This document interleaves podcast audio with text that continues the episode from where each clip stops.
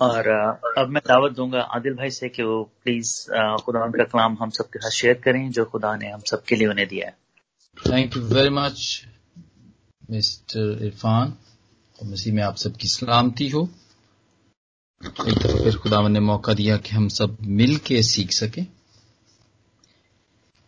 क्योंकि ये पहाड़ी वाज है जो आज का हवाला जो पढ़ा गया और इसमें सारी मुबारकबादियाँ हैं और हमने इनको पहले भी यहाँ पर सुना, खुदावंत के बंदों ने, खुदावंत के खादमों ने। इनको खोला और हम सबने सुना, लेकिन खुदावंत के पाकलाम की खूबसूरत बात यह है कि जब भी उसको खोलें हम तो हमें उसमें से नई बातें, नई चीज़ें हमें उसमें से सुनने को मिलती हैं। और इसके लिए हम खुदा के शुक्रगुजार हैं। आज जो हवाले पढ़े गए, वो सारी सारी बरकतें हैं। ये आठ बरकतें हैं, आठ मुबारकबादियाँ हैं और बीएटीट्यूड्स हैं ये।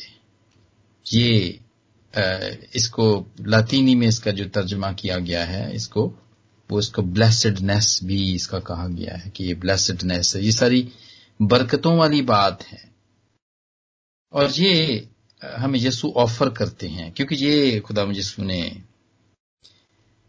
ये ये ये हमें बताएँ ये सारे जो जितने भी लोग उनके सामने थे उनके लिए, और ये आज तक ये हमारे लिए भी यही है, कि जिनका एटीट्यूड ऐसा होगा, जिनका रवैया ऐसा होगा, मिजाज ऐसा होगा, उनके लिए ये रिवॉर्ड है। इसमें रिवॉर्ड पाया जाता है। और ये इसलिए बताएँ ताकि हम इसको जारी रखें। ये ये भी हम कह सकते हैं कि ये स्पेशल ऑफ़र ये हम सब के लिए स्पेशल बड़ी स्पेशल ये फेवर है ये, जो कि खुदामंद करते हैं। और वो आठ सारी जितनी भी मुबारकबादियाँ भी पड़ी गई उनको, उनमें हमने देखा कि इन सब के आगे मुबारक ही लिखा गया कि मुबारक है वो जो दिल के गरीब हैं, क्योंकि आसमान की बादशाह उन्हीं की है। मुबारक है वो जो गमगीन है, क्योंकि वो तसली पाएँगे। मुबारक है वो जो हलीम है, क्योंकि वह ज़मीन के वारिस होंगे। मुबारक है वो जो रास्तबाजी के भूखे और प्यासे हैं, क्योंकि वह आसूदा होंगे। मुबारक है वो जो रहम दिल हैं, क्योंकि उन पर रहम किया जाएगा। मुबारक है वो जो पाक दिल हैं, क्योंकि वो खुदा को देखेंगे। मुबारक है वो जो सुलह कराते हैं, क्योंकि वो खुदा के बेटे कहलाएँगे। मुबारक है वो जो रास्तबाजी के सबब से सताए गए हैं, क्योंकि आसमान की बादशाही उन्हीं की है। जी मेरे अजीजो, यहाँ पर ये पहले, पहली जो मुबारकबादी है, उसके अंदर भी आसमान की बादशाही की बात है। और आखिरी, आठवीं मुबारकबादी है, जो उसमें भी, जो मुबारक हाली की बात है, उसमें भी यही बात पाई जाती है। खुदा की बादशाही की बात है। खुदा की बादशाही और आसमान की बादशाही में कोई फ़र्क नहीं है, एक ही है। क्योंकि ये हमने मुकदसमती ने इसको रकम किया और उसको हमने पढ़ा और वो यहाँ पर उसको खुदा नहीं लिखता है, ताजीमन, ताजीम के तौर पे वो, ये लोग नहीं, यहूदी खुदा का नाम यहोवा या यावे नहीं लिखा करते थे। तो यहाँ पे इसलिए उसने आसमान की बात की है। उसने खुदा की बात नहीं की है। लेकिन अगर हम आगे जाके देखें, अगर मुकदस यूना को देखें तो वो खुदा की बादशाही की बात, जितनी भी तमसीलों में बात की गई है, वो खुदा की बादशाही उसने वहाँ पे इस्तेमाल किया है। So it's not a difference दोनों सेम ही हैं तो जी मेरे प्यारे चीज़ों ये आज ये सारी मुबारकबादियाँ हैं लेकिन हम इसे सिर्फ़ हम आज एक ही लेंगे जो कि तीसरी आयत में पाई जाती है मुकदस मती की अंजील पांचवा बाब तीसरी आयत कि मुबारक है वो जो दिल के गरीब हैं क्योंकि आसमान की बादशाही उन्हीं की है। हम आज इसी पे बात करेंगे जो सिर्फ़ एक आ, हम भी एटीट्यूड पे बात करेंगे कि blessed are those who are poor in spirit वो जो दिल के गरीब हैं, जो क्योंकि आसमान की बादशाही उन्हीं की है। हम इसी पे बात करेंगे। आसमान की बादशाही। पहले हम, सबसे पहले आसमान की बादशाही के बारे में थोड़ा सा हम देखेंगे। लेकिन उससे पहले भी हम एक और भी चीज़ देखेंगे कि ये, देखें, ये आसमान पे रहने की क्योंकि आसमान की बादशाही है। ये हेवन में हेवन में रहने की ये सारी बातें हैं जो यहाँ पर लिखी हुई हैं और ये खुदावंद ने एक पहाड़ी पहाड़ भी नहीं बल्कि पहाड़ी पर दी और ये कहा जाता है कि गलील के पास गनिसरत की झील के आसपास कोई छोटी पहाड़ी थी अननोन प्लेस थी आ, और वहाँ पे ये वहाँ पे बैठ के खुदावंद ने आ, ये सारी चीज़ें दी गई बताई जो कि खुदावंद की बादशाही में रहने की बातें हैं। को अच्छी तरीके से याद होगा कि ज़मीन पर रहने के भी कुछ कुछ असूल, कानून और हुक्म थे, जो कि खुदावंद ने, जो कि यह हवा बाप ने मर्द खुदा मूसा को दिए और वो एक बड़े पहाड़ पर दिए और वो कोहिसीना पर दिए। दस हुक्म जिनका मैं ज़िक्र कर रहा हूँ, वो भी पहाड़ पर ही दिए गए। और वो खरूज के बीसवें बाब की में है, इस्तिशना के पाँचवें बाब में उनका ज़िक्र पाया जाता है। वो भी पहाड़ पर ही दिए गए, लेकिन वो ज़मीन पर रहने वाले जितनी भी कौमें हैं, कबीले हैं, क्या वो कह सकते हैं कि दुनिया में महजब तौर पर दुनिया में रहने के असूल और कानून हैं, जो कि आज तक तकरीबन सारे ही मुल्कों में, उन सब सब हुक्म या उनमें से कुछ हुक्मों पर वो अब भी उसको, उस, वो वो वो लागू हैं और कौमें और कबीले वो मानती हैं कि चोरी नहीं करनी है, आपने कत्ल नहीं करना है और एक खुदा को मानना है। बहुत दफ़ा बहुत सारे हुक्म अभी भी बहुत सारे मुल्कों में उसका वो राइज है, वो इसी तरह चलती हैं। लेकिन वो सब मॉरली तौर पर दुनिया में रहने के कानून हैं या हुक्म हैं।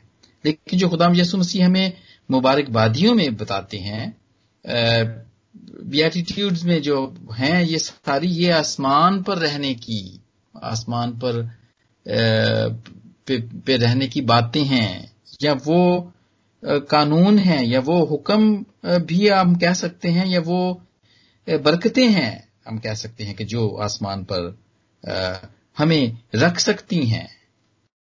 ये आसमान की बादशाही में जो सबसे पहले था, वो जो हमने यही पढ़ा कि जो दिल के गरीब हैं।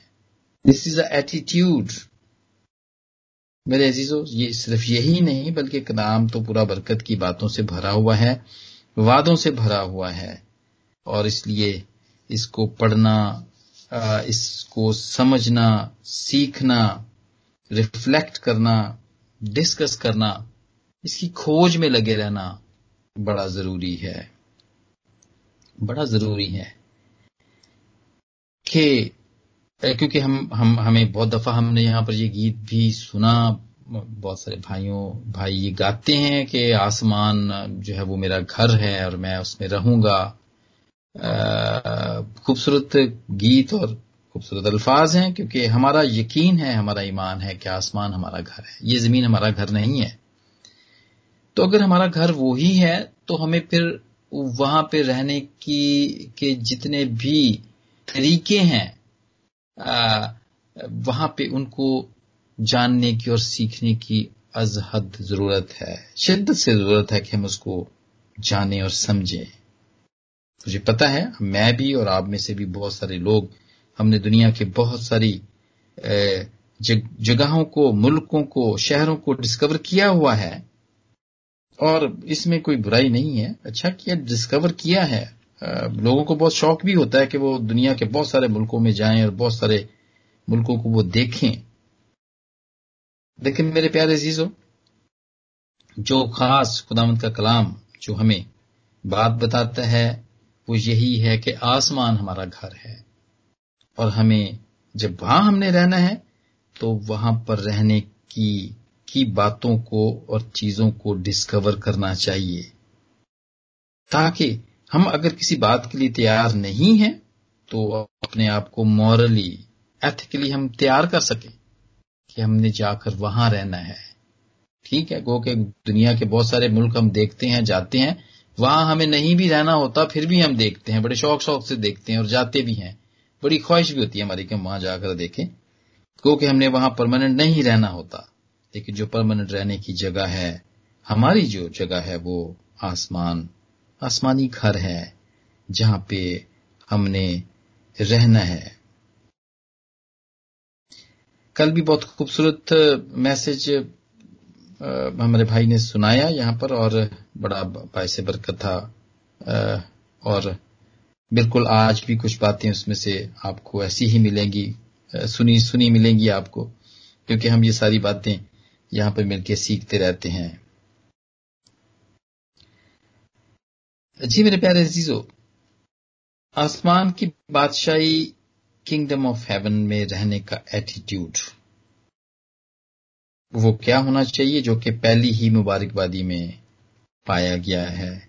कि एक रवैया है ये। ये एक एटीट्यूड है कि जो दिल के गरीब होंगे क्योंकि आसमान की बादशाही उन्हीं की है। वो वो वहाँ पे रहेंगे, वो जाएँगे। दुनिया की बादशाही में, जैसा कि यूनाइटेड किंगडम है यूनाइटेड स्टेट्स ऑफ़ अमेरिका है, इसी तरह रशिया है अरब कंट्रीज़ हैं। यूएई है वो भी यूनाइटेड इसी तरह ही है स्टेट सारी। इन सब के अपने अपने असूल हैं वहाँ पर रहने के। अपने अपने कानून हैं वहाँ पर रहने के। और अगर हमने वहाँ पे जाके रहना हो आ, काम करना हो तो हमें उन्हें फॉलो करना पड़ता है। हमें वहाँ रहने के लिए हमें उनको सीखना पड़ता है। कुछ लोग तो अपने अपने मुल्कों में इंडिया और पाकिस्तान में जब उनको पता होता है कि उन्होंने यूएसए जाके रहना है यूके में जाना है तो वो तैयारी करते हैं वहाँ पर। बहुत सारी बातों की। ड्रेसेस की तैयारी करते हैं। इंग्लिश बोलना सीखते हैं वो। इसी तरह जिन्होंने अरबों में जाना है, वहाँ की जाके कंट्री में काम करना होता है तो वो अरबी सीखते हैं। और फिर वो उस बात पे स्टिक भी रहते हैं, क्योंकि हर मुल्क का, हर बादशाही का अपने असूल हैं, अपनी जुबानें हैं, अपने असूल हैं वहाँ पर, और उनके रूल्स को फॉलो करना पड़ता है। और खुदा की बादशाही के भी असूल हैं, जिनमें से आज हम सीख रहे हैं कि जो दिल के गरीब हैं। दिल के गरीब होना बहुत ज़रूरी है। पुअर इन द स्पिरिट आसमान की बादशाही में जाने के लिए ज़रूरी है कि हम पोर इन द स्पिरिट हों। जी मेरे अजीजों, हम ये जो, ये दुनिया है जहाँ पर अभी खुदावंत की बादशाही नहीं आई है। और हम इसके लिए दुआ भी करते रहते हैं, दुआ बारी में हम कहते रहे कि तेरी बादशाही आए। हम दुआ करते हैं इस बात के लिए। क्योंकि अभी बादशाही आई नहीं है। सब सब लोग सब लोग अभी इन इन, उन सारी बातों को अभी वो फॉलो नहीं करते। जो पाकलाम हमें बताता है, वो फॉलो नहीं करते। और इसीलिए हमने आज पहली मुबारकबाद दी चुनी है कि हम उसमें देखें कि वो वो कौन सी ऐसी बातें हैं जो कि हमें आसमानी बादशाही में ले जा सकती हैं। दिल के गरीब होना सब ऐसे नहीं हैं। हम में से सब ऐसे नहीं हैं। और इसलिए यहाँ पे ये लिखा गया कि दिल के गरीब होने के लिए ज़रूरी है। जितने लोग भी ज़मीन के ऊपर दिल के गरीब होंगे तो वो इस लायक होंगे, ज़मीन पर खुदामंद की बादशाही को कायम करने में। ज़मीन पे ही तैयारी करने की, जैसे कि मैंने कहा कि जैसे जैसे हमने जाना होता है किसी दूसरी किंगडम में जाके रहना होता है या काम करना होता है तो उसकी तैयारी हम अपने मुल्कों में ही बैठ के सीखते हैं पहले, या अपनी दुनिया में बैठ के सीखते हैं, अपने खानदानों में बैठ के सीखते हैं। जब हमने आसमान पर जाना है और वहाँ रहना है, उसकी बादशाही में शामिल होना है तो हमें सबकी तैयारी यहीं यहीं करनी पड़ेगी। क्योंकि ये ये दुनिया इनके इनके अपने अपने असूल हैं। इसलिए तो आसमान की बादशाही भी नहीं है, एक ही बादशाही नहीं है ज़मीन के ऊपर। आप देखें, हर एक हर एक मुल्कों की अपनी अपनी बादशाही है, अपने अपने कानून हैं उनके। और ये जमीनी जमीनी बात, ये जमीनी निज़ाम है। अभी आसमानी निज़ाम यहाँ पर नहीं आया है। इवन कि हमारे जिसम भी ऐसे नहीं है। जैसे कि पादुस लिखता है, ग्रंथियों के, पहले ग्रंथियों के पंद्रहवें बाप की चालीसवीं आयत में कि आसमानी भी जिसम है और जमीनी भी, लेकिन उनके जलाल में वो फ़र्क बताता है। उसके जलाल में वो फ़र्क बताता है। और ऐसी ही बात एक दूसरे ग्रंथियों के पाँचवें बाप की पहली आयत में वो ये बताता है कि जब हमारा यहाँ का घर, यानी कि यहाँ का जब हमारा यहाँ पर खेमा गिरा दिया जाएगा तो हमें खुदा की तरफ़ से आसमान पर एक इमारत मिलेगी जो कि हाथ का बना नहीं, बल्कि अबदी है। हमेशा के लिए होगा।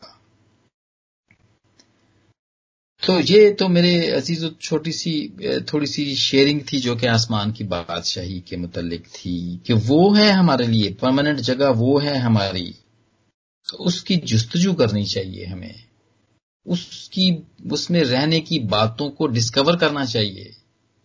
ठीक है, ज़मीन खुदा ने बनाई, सारे मुल्क उसने ये दुनिया बनाई हुई है, खूबसूरत मुल्क है। वहाँ पे जाने की जस्तजू भी ठीक है, होनी चाहिए, ताकि देखें और हम शुक्र करें। लेकिन जो ज़्यादा जस्तजू वाली करने की बात है, वो आसमान की, जहाँ पर हमारा घर होगा, जो अवधि होगा, उसको, उसकी बातों को डिस्कवर करना। ज़रूरी है। और पहली पहली जो बात जो कि खुदावंद चाहता है कि हम करें या हों हम पोवर इन द स्पिरिट वो आ, वो यही है। इसका मतलब यही है। जैसा कि जिसम और रूह तो साथ साथ नहीं रहते एक साथ नहीं चलते क्योंकि वो जो हम पहले भी हम इस बात को पढ़ चुके हैं कि गलतियों के पाँचवें बाब की चौबीसवीं आयत में कि हम आ, कि हमें रूह के मुआफिक चलना चाहिए। हम जिसम के नहीं बल्कि रूह के मुआफिक चलना चाहिए। और जस्मानी तौर पर तो गो के हम बड़े अगर हम तंदुरुस्त और तवाना लगते हैं बड़े मस्कुलर लगते हैं लेकिन या दुनियावी तौर पर हम लगते हैं कि बड़े स्टेबल हैं। फाइनेंशियल तौर पे हम बड़े स्टेबल हैं। सब कुछ ही हमारे पास है। तो इट्स नॉट इम्पोर्टेंट कि हम स्पिरिचुअली भी बड़े स्टेबल हों या खुद कफील हों। हाँ जी मेरे अजीजो, ये पोर इन द स्पिरिट बिल्कुल ही फ़र्क है। दुनियावी दौलत के या जिसमानी कुत से ये बिल्कुल ही मुख्तलिफ़ है। और ये बिल्कुल डायरेक्शन वाली बात है। जब गुलाम यसु मसीह की तो तालीम ऐसी ही थी। बदला ना लेने वाली जैसी बात थी। लोग बड़े हैरान होते थे। वो कहते थे कि तुम अपना बदला ना लो। हाँ। बड़े हैरान हुआ करते थे इस बात के ऊपर कि कोई एक गाल पे थप्पड़ मारे तो दूसरा उसकी तरफ़ फेर दो। ये बड़ी अजीब उनको मालूम होती थी खुदा यसु की तालीम। और ये भी ऐसा ही है।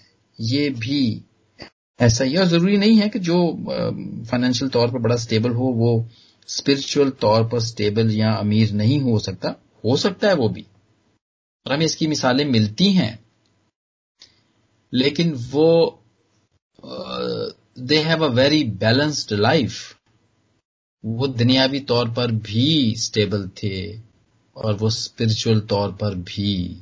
स्टेबल होते हैं। वो स्टेबल का मतलब ये कि जो खुदावंत चाहता है, और खुदावंत के नज़दीक स्टेबिलिटी ये है कि हम दुनियावी तौर पर तो स्टेबल और अमीर हों, लेकिन हम स्पिरिचुअल तौर पर गरीब हों, यानी कि पुअर इन द स्पिरिट हों। और ये क्या है पुअर इन द स्पिरिट कि खुदावंत पे डिपेंड करें।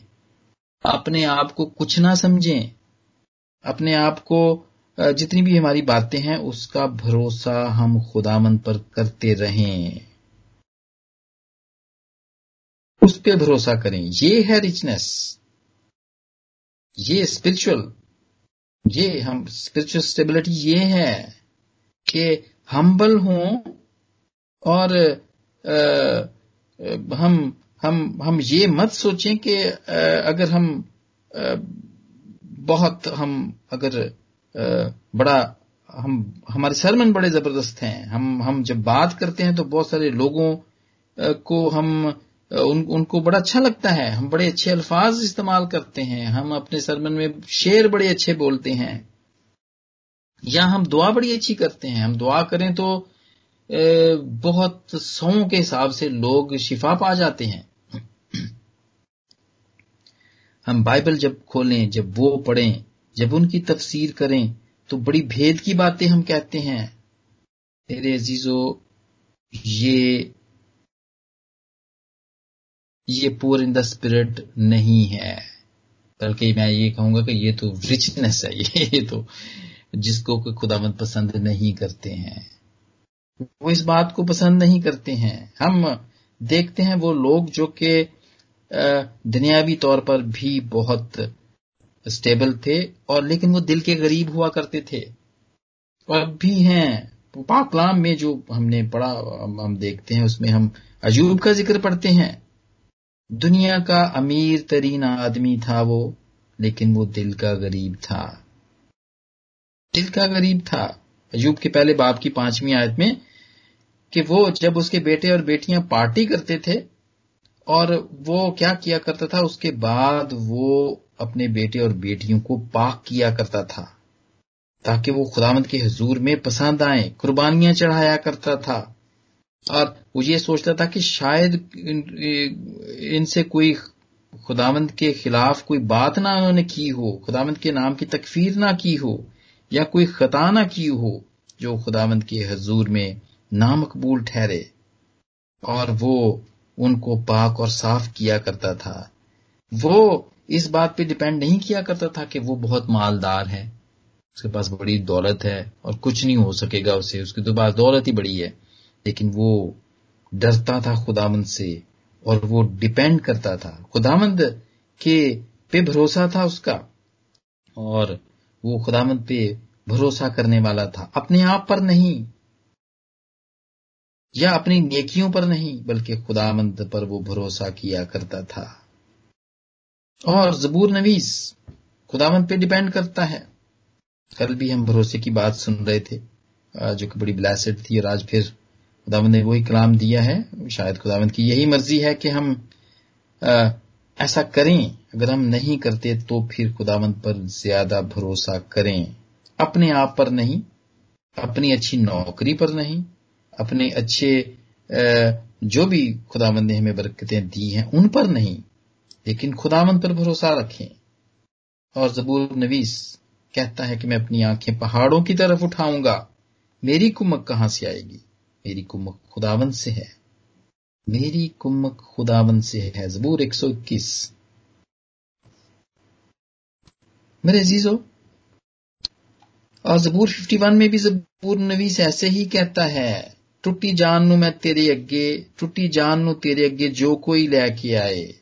खूबसूरत टुट्टी जान यही चाहता है खुदामंद कि हम पुअर इन द स्पिरिट ही रहें। अपने आप को नीचे ही रखें। और इसकी एक बड़ी अच्छी मिसाल, क्योंकि हम, हमने पहले भी ये सीखा, कि खुदाम यसु ने खुद ये कहा कि तुम मुझसे जुदा होकर तुम कुछ नहीं कर सकते। खुदा से जुदा होकर हम कुछ भी नहीं कर सकते हैं। तो ज़रूरी है कि हम अपने आप को खाली रखें और यही समझें कि हम कुछ नहीं हैं। खुदावंद ही है। उससे जुदा होकर हम कुछ भी नहीं कर सकते। अपने आप को टोटल स्पिरिचुअली बैंक करें। और ये लेकर खुदाम के सामने आए कि हम तो खुदाया कुछ भी नहीं है। ये तेरा फजल है कि हम अब तक इस ज़मीन के ऊपर ज़िंदा हैं।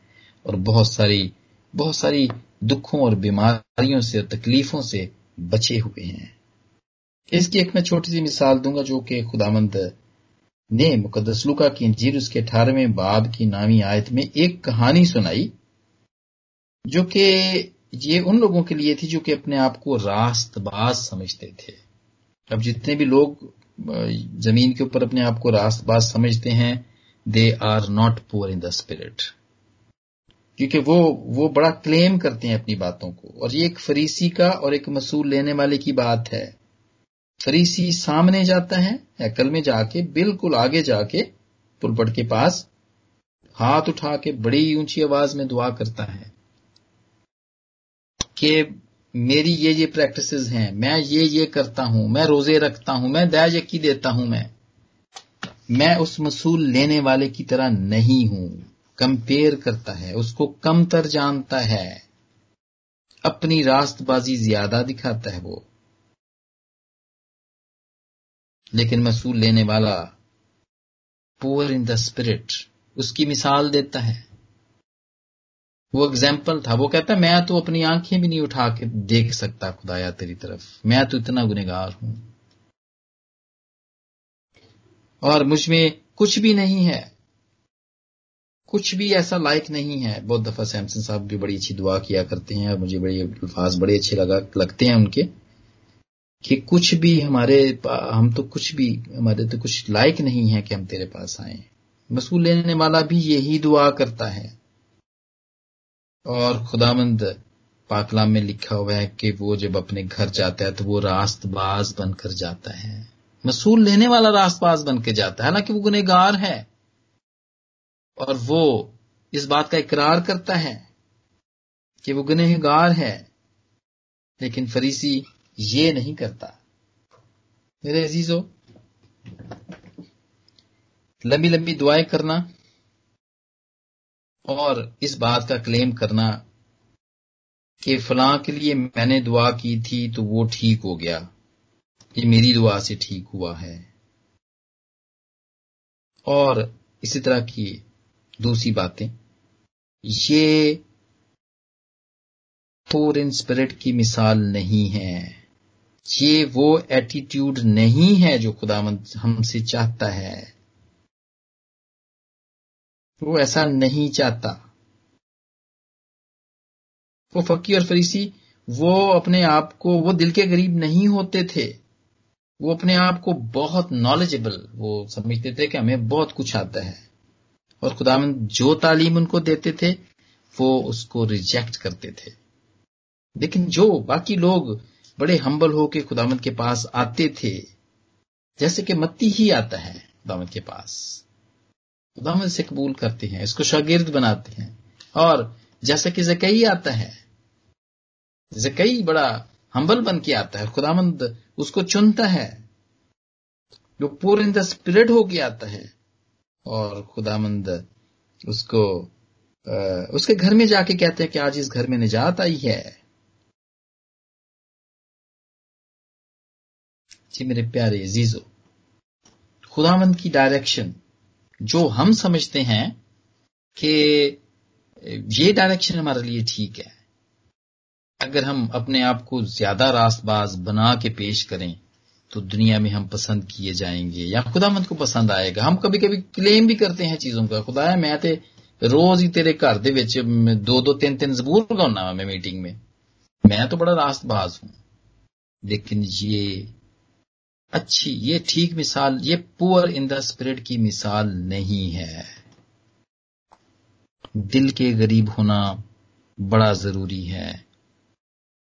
और ये तभी हम हो सकते हैं जब हमारे अंदर कोई गरूर ना आए और जब हम अपने आप पर नहीं, अपनी अच्छी आवाज़ पर नहीं, अपने बजाने पर नहीं, या अपने अच्छे कलाम पेश करने पर नहीं, या दुआ करने पर नहीं बल्कि हम उस पे, जितना ज़्यादा हम उस पर डिपेंड करेंगे, उतना ही ज़्यादा हम पूरे इन द स्पिरिट होंगे। क्योंकि हमारे काम तो कुछ भी नहीं है। हमारे काम और कलाम दोनों ही कुछ नहीं है। और खुदामंद हमेशा खुदामंद ने हमेशा से गुनाह को तो वो माफ़ कर देता है, लेकिन एटीट्यूड को नहीं। और इसके बारे में लिखा भी हुआ है कि सारे गुनाह तो माफ़ किए जाएँगे, लेकिन जो गुनाह पाकरू के खिलाफ किया जाएगा, यानी कि पाकरू क्या है? खुदा है। God himself presence of God है। जो उसके खिलाफ किया जाएगा, वो माफ़ नहीं किया जाएगा। Because this is the attitude गुना तो माफ़ बड़ों के हो गए थे। बहुत सारे आप हम देखते हैं, उनके तो गुना सलीब पर जब खुदामंद थे और उनके साथ जो डाकू था, वो बचा ही अपने एटीट्यूड की वसीले से था। हालाँकि सारी उम्र उसने गुनाह किए थे। डाके, मार, पीट, चोरी, सब कुछ उसने किया। क्या नहीं किया होगा उसने? वो डाकू था। लेकिन अपने एटीट्यूड के वसीले से वो बच गया। मेरे खुदामंद, हमारा एटीट्यूड ऐसा एटीट्यूड जो कि पोअर इन द स्पिरिट हो, जो कि दिल का गरीब हो, ये दिल की गुर्बत वाला एटीट्यूड वो चाहता है। वो चाहता है। ज़्यादा, ये नहीं चाहता कि हम जब जब हम डोनेशन करें खराद करें तो स्पीकर्स में अनाउंस करें उसका। लानात करें, क्योंकि ये हमें पसंद है। हम वीडियोस बनवाएँ इसका।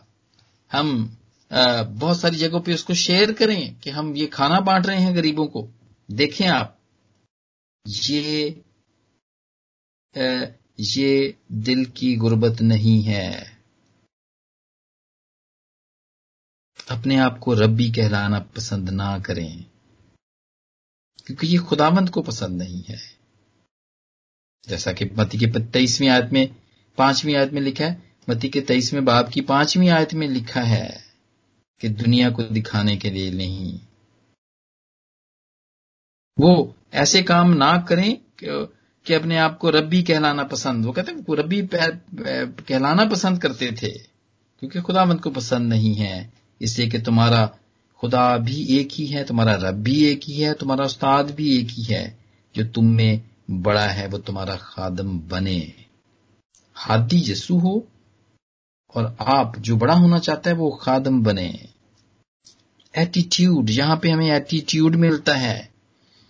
इस मुबारकबादी में हमें सीखने के लिए एक एटीट्यूड मिलता है। हमारा एटीट्यूड वैसा होना चाहिए। अगर हमने वहाँ पे जाके रहना है जो कि हमारी अबदी जगह है, हमेशा रहने वाली जगह है, इस टेम्परेरी जगह को तो हम बड़ा साफ़ सुथरा करते हैं, इसकी गार्डनिंग करते हैं, सब कुछ ही करते हैं, और फिर और भी दुनिया की बहुत सारी चीज़ें देखते हैं, जो कि टेम्परेरी है। हमारा यहाँ पर रहना ही टेम्परेरी है। लेकिन वो जगह जहाँ पर हमने रहना है, मेरे अजीजो, उसके लिए एटीट्यूड होना ज़रूरी है।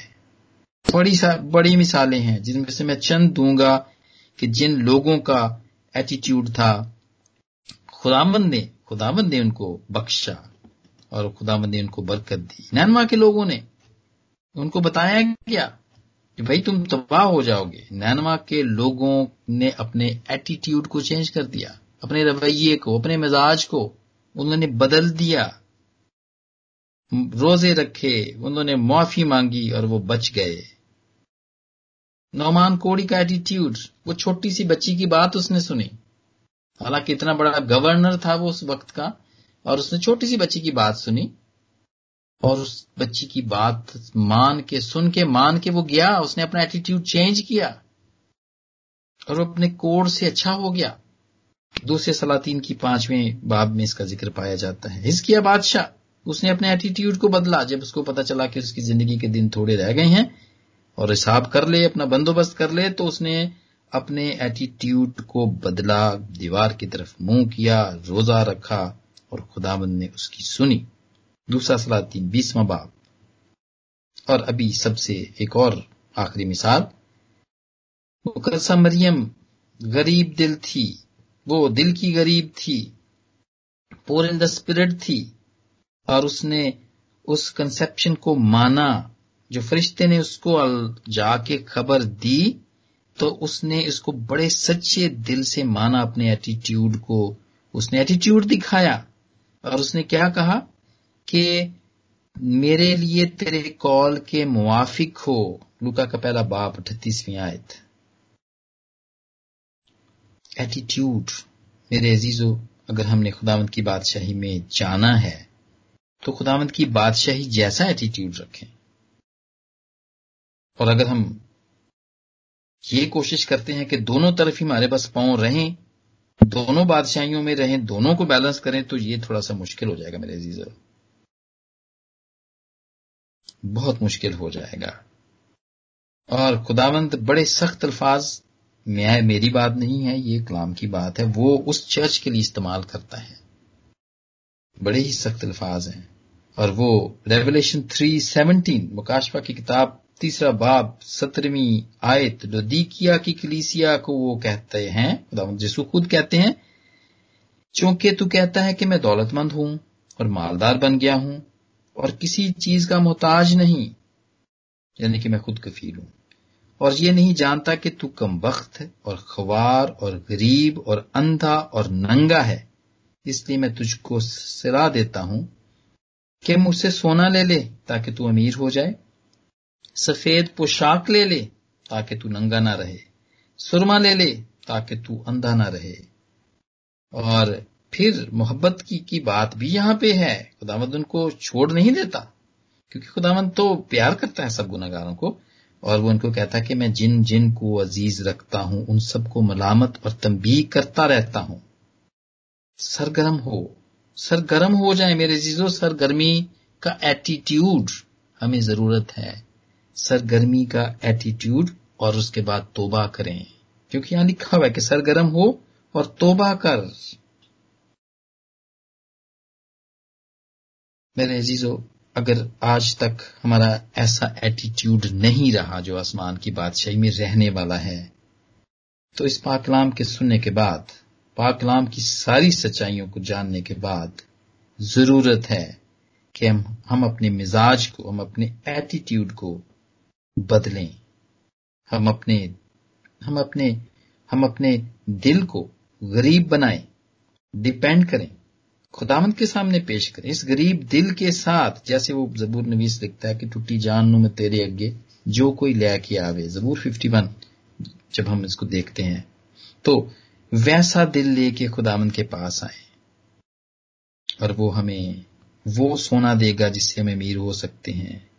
वो हमें सफ़ेद पोशाक देगा, ताकि हम अपने आप को ढांक लें, और फिर हमें वो सुरमा देगा, जिससे हम बीना हो जाएँगे, हम देख सकेंगे।